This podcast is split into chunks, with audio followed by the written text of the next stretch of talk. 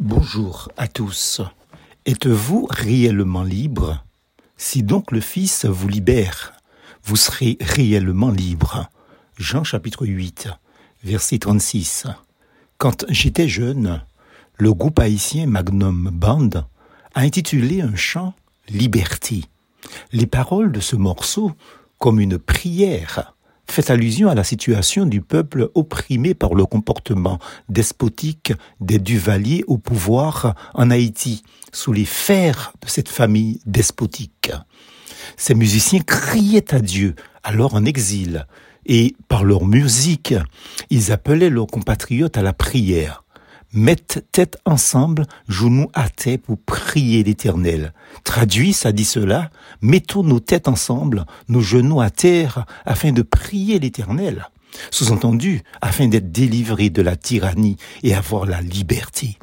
Puisse le monde entier disposer de liberté. Tant d'hommes et de femmes en sont privés, même de nos jours, en 2022. Mais réfléchissons un instant au sens de ce mot, liberté. Qu'est-ce que la liberté? On dit que c'est la situation d'une personne qui n'est pas sous la dépendance de quelqu'un, opposé à l'esclavage, la servitude, ou qui n'est pas enfermé, opposé à la captivité, ou encore que c'est la possibilité de pouvoir agir sans contrainte, avoir son autonomie. C'est ainsi que l'on parle de la liberté de décision, la liberté d'action, d'expression, la liberté de parole, et j'en passe.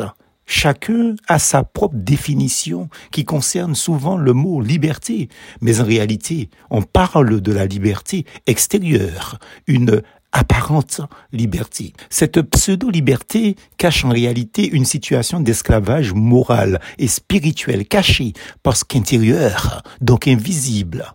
Pierre, apôtre, avant cela, il était un homme tellement explosif et impulsif. Il savait de quoi il parlait quand, suite à sa conversion, il pouvait écrire. Ils leur promettent la liberté quand ils sont eux-mêmes esclaves de la corruption, car chacun est esclave de ce qui a triomphé de lui. De Pierre chapitre 2 verset 19. J'aimerais donc vous poser une question. Vous arrive-t-il de vous dire que vous avez fait quelque chose que vous regrettez en pensant que c'était plus fort que vous? Par exemple, avoir eu une mauvaise pensée ou avoir prononcé une parole motivée par la colère, par l'envie ou par la jalousie tout simplement.